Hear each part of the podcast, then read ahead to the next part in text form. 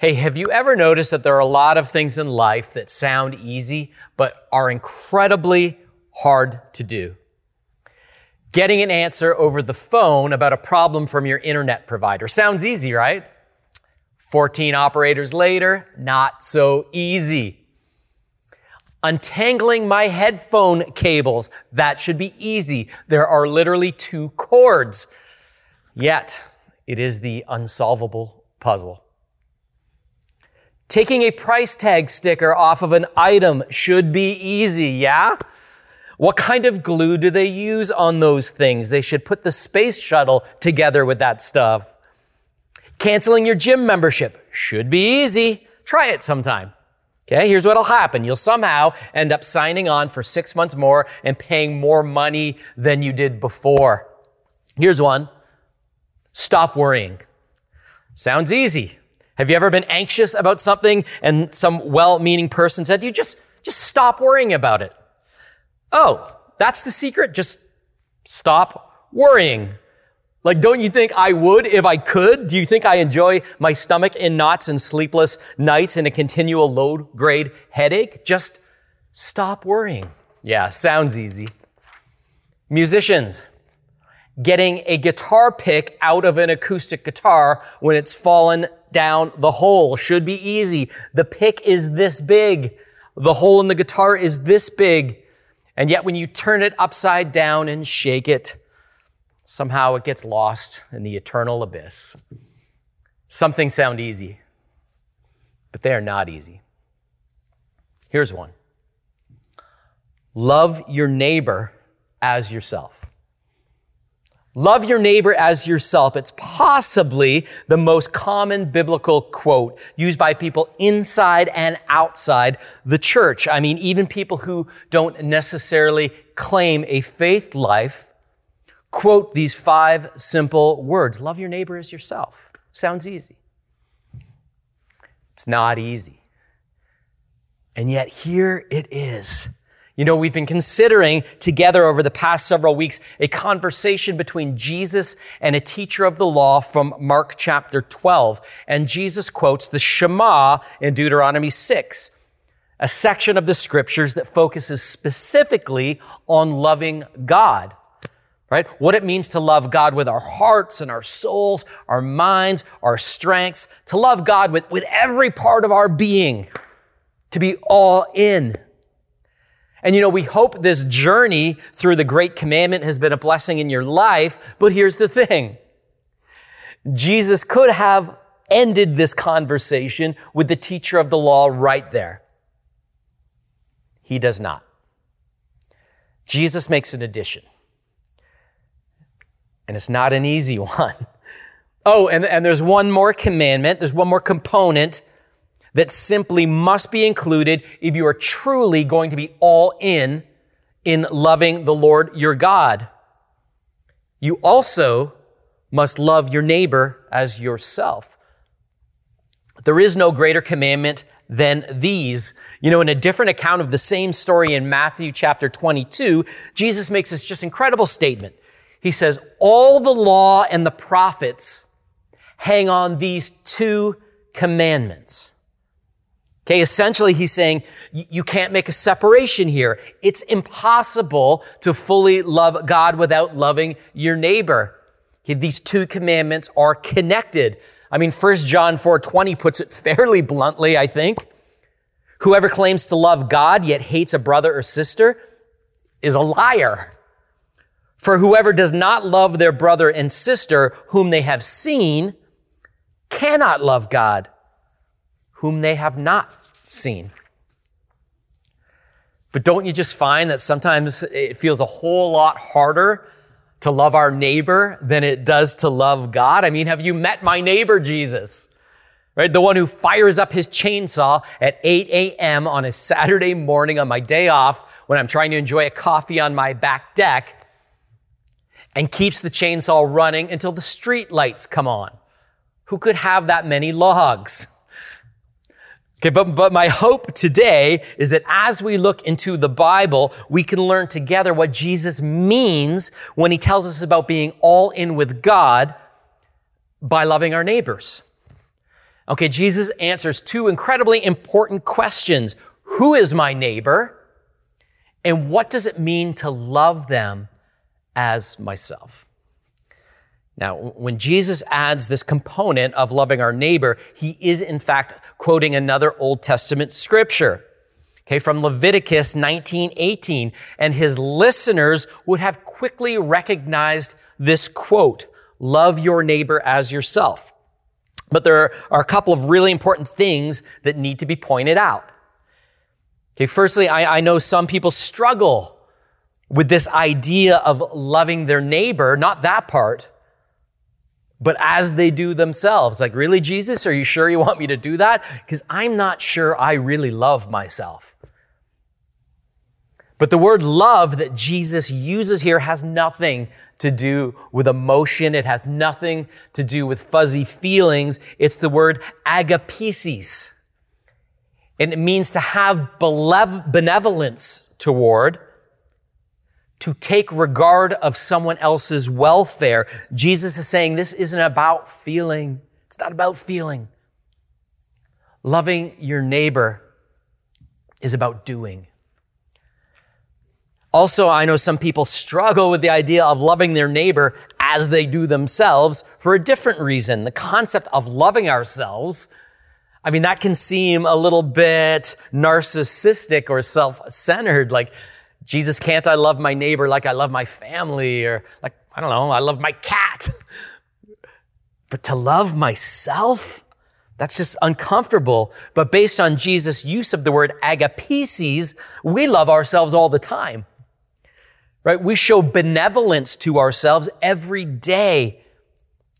We're constantly regarding our own welfare. I mean, every time we strive for our voice to be heard in a conversation, we are regarding our own welfare. We're showing agapesis love to ourselves. When we say, hey, I'm just going to treat myself to something because I deserve it, we are regarding our own welfare when we make sure that we have all our needs taken care of first before we see if anybody else has any needs. We rush to be in, in, the front of the line at the grocery store. We are showing benevolence to ourselves. That's what this is about. So when Jesus says, love your neighbor as yourself, he's not saying you must have an emotional attachment to your neighbor. He's not even saying you must like your neighbor. He's calling us to something much more beautiful and much more challenging. Essentially, Jesus is saying, regard your neighbor and their welfare at the same level as you do your own. Secondly, as his listeners linked Jesus' quote to Leviticus 19:18, his audience would have defined the word neighbor in a really specific way, okay? In the context of Leviticus, a neighbor was any fellow Israelite or a resident alien that was welcomed and living within the community and following Jewish custom. Okay, the context of Leviticus 19 is Moses telling people how they must treat one another inside the camp. Okay, this is how you treat people in your own community. The neighbor that you're commanded to love in Leviticus, well, they are like you. Same beliefs, same customs, same background, same culture.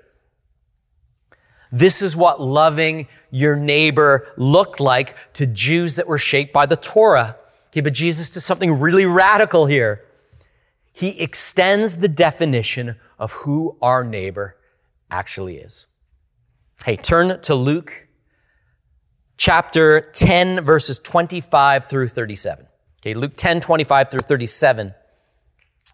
In Luke's account of this story, after Jesus tells the teacher of the law that the key to being all in with God is, is to love him with every part of us and also to love our neighbor. And in this account, the teacher asks Jesus a question to justify himself, really. He says, Jesus, and who exactly is my neighbor? And so Jesus be- begins to tell a story. That radically expands the Levit- Leviticus 19 definition of neighbor and possibly the most popular of all of his parables. And there are three characters I want you to look at in this parable and consider in this parable we're about to read together that Jesus uses to demonstrate who our neighbor actually is. There's a priest, there's a Levite, and there was a Samaritan. Let's read the story together. On one occasion, an expert in the law stood up to test Jesus. Teacher, he asked, what must I do to inherit eternal life? What is written in the law? He replied. How do you read it? He answered, Love the Lord your God with all your heart, with all your soul, with all your strength, with all your mind, and love your neighbor as yourself. You have answered correctly, Jesus replied. Do this and you will live. But he wanted to justify himself, so he asked Jesus, And who is my neighbor? In reply, Jesus said this A man was going down from Jerusalem to Jericho when he was attacked by robbers. They stripped him of his clothes, beat him, and went away, leaving him half dead. A priest happened to be going down the same road, and when he saw the man, he passed by on the other side. So too a Levite, when he came to the place and saw him, passed by on the other side. But a Samaritan, as he traveled, came where the man was, and when he saw him, he took pity on him. He went to him and bandaged his wounds, pouring on oil and wine. Then he put the man on his own donkey, brought him to an inn, and took care of him. He said, When I return, look after him, and when I return, I will reimburse you for any extra expense you may have. Which of these three do you think was a neighbor to the man who fell into the hands of robbers? The expert of the law replied, The one who had mercy on him. And Jesus told him, Go and do likewise. Okay. The first two characters introduced to us in the story are a priest and a Levite who were extremely privileged members of Jewish society with special responsibilities in the temple. Okay, there's a statement in the Mishnah, the second holy book of Judaism, that kind of puts it like this to give us a perspective. It, it says, A priest takes precedence over a Levite, and a Levite over an Israelite. Okay, there, there's a pecking order of importance here, a cultural ranking, if you will, a system that went priest, Levite, and like you and me, regular people, regular Jews. And both priests and Levites had extremely high social standing, and they were usually pretty well off as well. Now, the third character is a Samaritan Samaritans lived in a discrete region just north of Jerusalem called Samaria, and they shared some heritage with Israel, but they were hated by first century Jews as heretics and half breeds. And the feeling was mutual. So, okay, to contextualize this story, I want you to think of a people group who acts thinks, and believes the most differently than you do. Okay, take a second. Think of a people group who thinks, acts, and believes like way different than you do. You got them in your mind? Good. Now, the story is called the Good Samaritan, so just go ahead and replace the word Samaritan with the people group in your mind that thinks and acts and believes different than you do. The good. Fill in the blank. In this case, it's Samaritan. This is who Jesus makes the hero of this story. Priest, Levite, you and I, Samaritan. Okay, for Jesus to make the Samaritan the hero of this story is radical. Why did he do it? Christ could have easily picked any category for any of his characters. But he was intentional. He might have told a story about all Jews. He could have told a story with no ethnicity mentioned at all. He could have made the robbery victim a, a, Samaritan, and the hero could have been the priest, the Levite, or the person like you and I, the, the regular Jew. But Jesus makes the hero the character who was low in theology, low on, on like a proper lifestyle. That was just true. But high in mercy. And then to make matters worse, when he finishes the story in verse 36, Jesus tells the teacher of the law, Go and do likewise. Go and act like the Samaritan. Go and be like that person who's so different than you. This would not have just been challenging for the teacher of the law. This would have been downright offensive. Okay, the Good Samaritan, this story is not a, cute children's story about treating people nicely. This is a radical spiritual commentary for us to consider about what it means to love all people with the same love that God does. You know, we live in a culture that is ever increasingly teaching us to build fences and to support those inside our camp, those with similar interests and beliefs, especially these days, those with the same opinion. That's your neighbor. Love your neighbor. But in the story of the Good Samaritan, Jesus teaches us something radically different than that when it comes to the who of the neighbor that God calls us to love.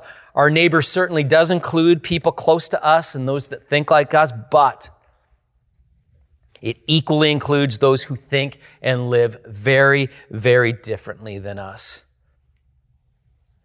And that, in, in God's eyes, the hero is the person who extends mercy. Mercy trumps being right. Okay? Who is the neighbor that God calls us to love? Everyone. That's the who. Okay, now the how. Like, how do I show agapesis love? that puts others' welfare at the same level as my own. Love that shows mercy and makes us the hero of God's story. Okay, well, the answer is in the parable. Number one, love stops and meets us where we're at. But a Samaritan, as he traveled, came to where the man was. Listen, the, text doesn't tell us where the Samaritan was traveling to. Maybe he had important business to attend to. Maybe he had family to visit that he hadn't seen in a long time. Maybe. Maybe he was running late. Or maybe he was ahead of schedule. We don't know the specifics around his travel. But here's what we do know. When he came to the man who was beaten and bloodied, who'd been robbed at the side of the road, he stopped. And I love this. He came to where the man was. See, love stops. And love doesn't expect someone to attain a certain level before it's administered. Like you get here and then I'll help. It came to where the man was. And you know, I can feel the tension a little bit. We have very busy lives and stopping can be really hard like I'd like to help, but it's just a busy season. You know, but the truth is, busy is a myth. We make time for things that are important to us continually. It's usually a question of priority, not of time. But the Samaritan teaches us that people are the priority. And stopping is really, really important. In a busy world, you know, sometimes the greatest gift of love, the greatest expression of mercy that we can give to someone else, the thing that expresses value the most is our time, is simply to stop. be it in the grocery store, be it in our driveways, be it in our place of work, or even our homes, a few minutes of our time can be the greatest expression of love to our neighbors. And love meets people where they're at. It came to where the man was. I don't know about you, but I'm sure, I'm sure glad Jesus came to me where I was.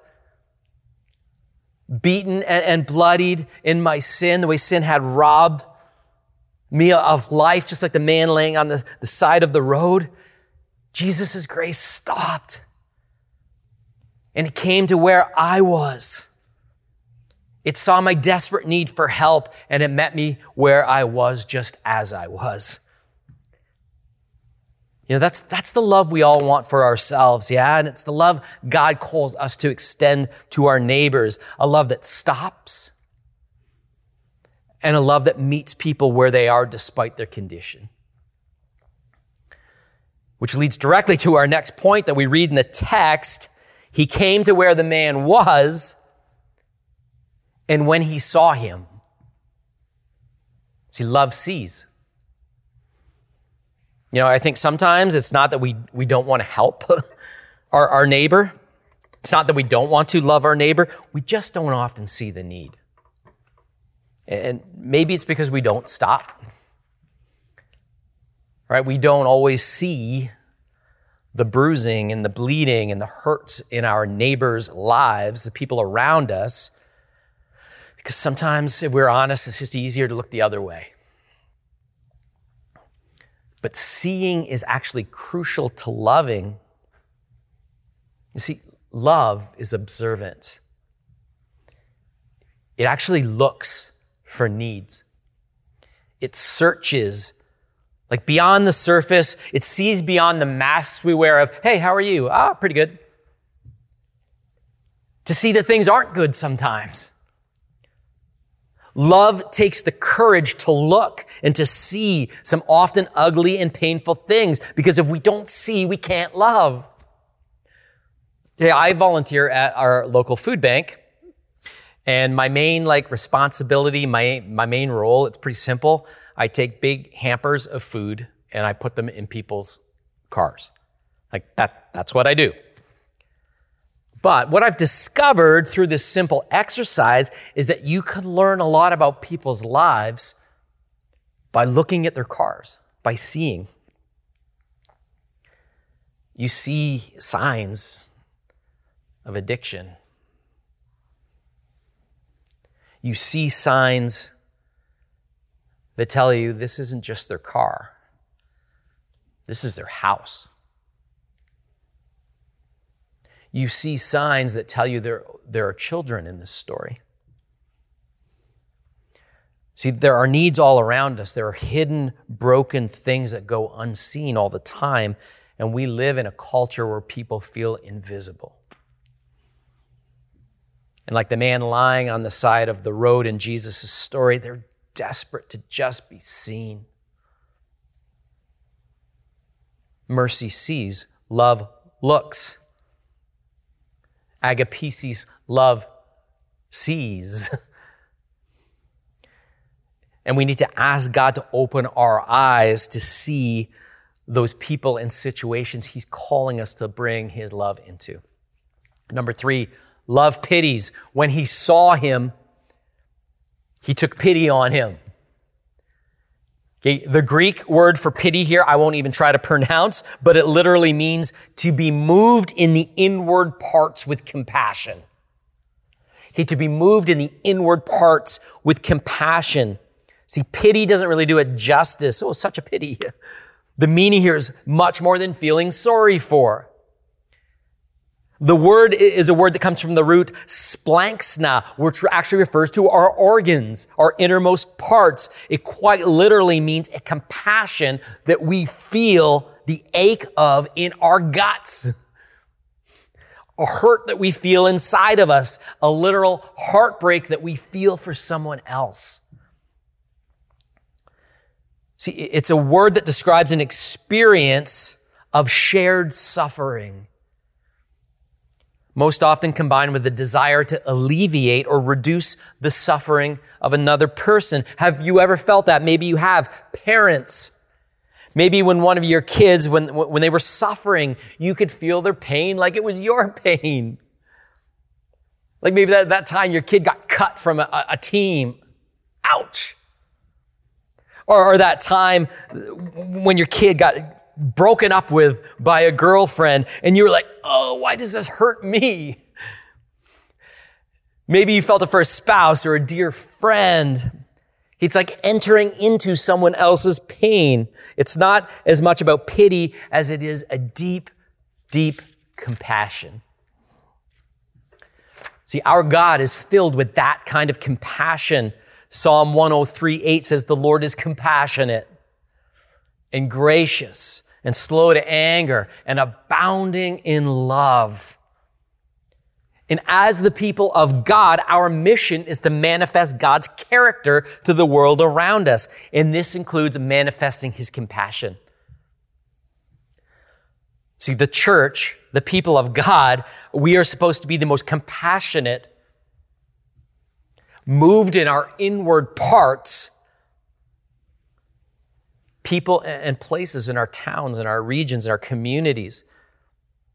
Okay, it's the heartbeat of our regional ministries that we're highlighting today in our service, our core value of intentional outreach. Talk to some of the people on these teams and you will, you will feel this compassion like spill out of them.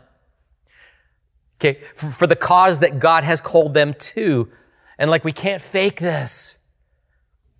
Okay, as much as we would love for God to just simply make us into compassionate people tomorrow, it doesn't quite work that way. Just like the other evidences of the Spirit, we partner with God in receiving His compassion, His heart towards others. And that happens as we place ourselves in postures where we can receive it. And so how do we do that? How do we place ourselves in postures of compassion? Here are just some suggestions, okay? Some places we can place ourselves where God could develop more tender hearts in our chests. Number one, the posture of differing perspectives. Okay, the posture of differing perspectives. We live in a culture, a world where we simply unfriend anyone we don't agree with by the push of a button. We'll, we'll never develop compassion in our hearts by simply surrounding ourselves with a tribe that thinks and feels the same way that we do. Have some people in your life with differing ideas, differing perspectives. Okay, as we develop compassion, we do so by placing our feet into the shoes of people that are different than us. And here's what we discover when we do that. They're not that different. Okay, just like me, this person is just seeking happiness in their life. Just like me, this, this person's experiencing suffering of some kind. Just like me, this person has experienced loneliness and sadness and despair. Just like me, this person's still learning about life. Okay, look at life in somebody else's shoes, differing perspective. Number two, the posture of listening. Okay, compassion can come in many forms, but it doesn't typically come with a lot of words. Make it your goal to listen well. You know, I recently sat down with a good friend of mine who is, is, is not the same color as me. Okay, he's a, a visible minority. And he shared with me some of his life experiences. This like weight that he lives with every day that I just don't in the same way. It's just not my experience. And as he shared these stories, like I didn't, I didn't offer any advice. I just like listened. But as he shared and as I listened to his story, something happened.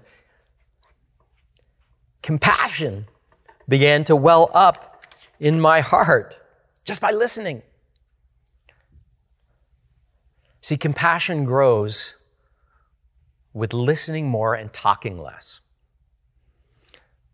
Third posture, the posture of involvement. Okay, the posture of involvement. It's hard to really love from a distance. It just is. And so I would just encourage you to get involved in some way where there's a need. Okay, like, like I said, our regional ministries that we have here at Compass are really great environments to get involved with, to grow in compassion. If you talk to those people on those teams, they will tell you at first they didn't have this compassion in these areas at the beginning, but as they got more and more involved, as they got closer to the, to the need, God began to develop compassion in them. He had just some ideas. And our job isn't to try and drum up compassion with our effort. Our job is to, to step into and cre- create environments for God to develop more tender hearts in us. Okay, just think of these three things as three ways that are maybe like a greenhouse for, for growing compassion, places where God can cultivate and develop compassion in us. Let's keep going. Number four, love responds. He went to him and bandaged his wounds, pouring on oil and wine. Then he put the man on his own donkey, brought him to an inn, and took care of him. Agape's love isn't just good intention or feeling sorry. The love for neighbor that Jesus commends the Samaritan for was a love of action. I mean, Jesus himself would demonstrate this kind of love for us in the most incredible way. His compassion resulted in his doing, in action. When on the cross, he, he just like the Samaritan, he bandaged the wounds of our sin. He poured on oil and wine of forgiveness and healing and grace. He placed us on his own donkey as he allowed us to share in his righteousness and he is bringing us to a heavenly inn where the Father will take care of us forever. Jesus taught us that love is most powerfully demonstrated in the way that he loves us through action. John explains it like this in 1 John 3:18, "Let us not love in word or in tongue, but in deed and in truth." Did you catch that? Love that responds indeed is love that is actually true. And so, what does that tell us about love that, that only comes from our tongues and never reaches our hands? See, the priest and the Levite in the story, in both cases, the text tells us they saw the man lying beaten on the road. And like my assumption is, they likely felt sorry for him. We, we have no evidence that these guys were monsters.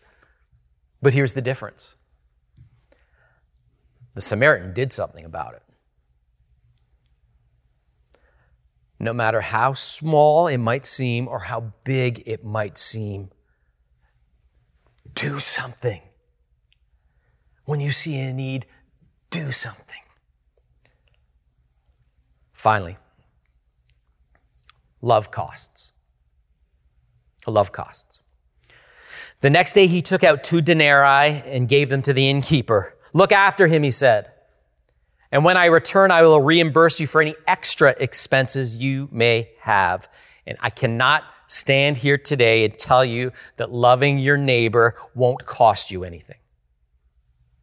It will.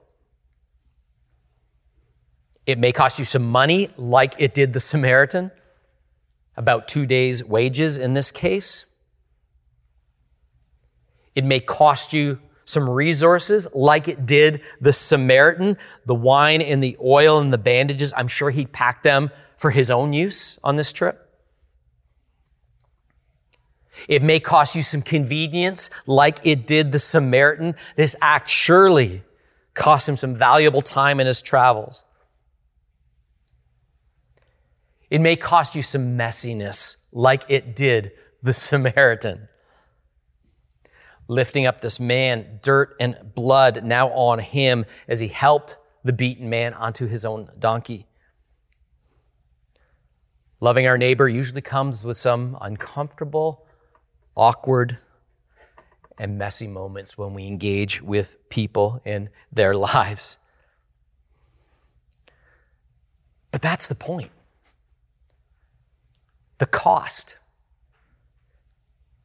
It makes us like the Samaritan. the one whose life touched the heart of Jesus, the one about whom Jesus said, Go and do likewise. Some things sound easy, but they are not easy. But they're worth it. Love stops and meets people where they're at. Love sees, it doesn't look away. Love pities, it feels the pain of others, it's compassionate. Love responds, it does something. And love costs. But oh, it's worth the price.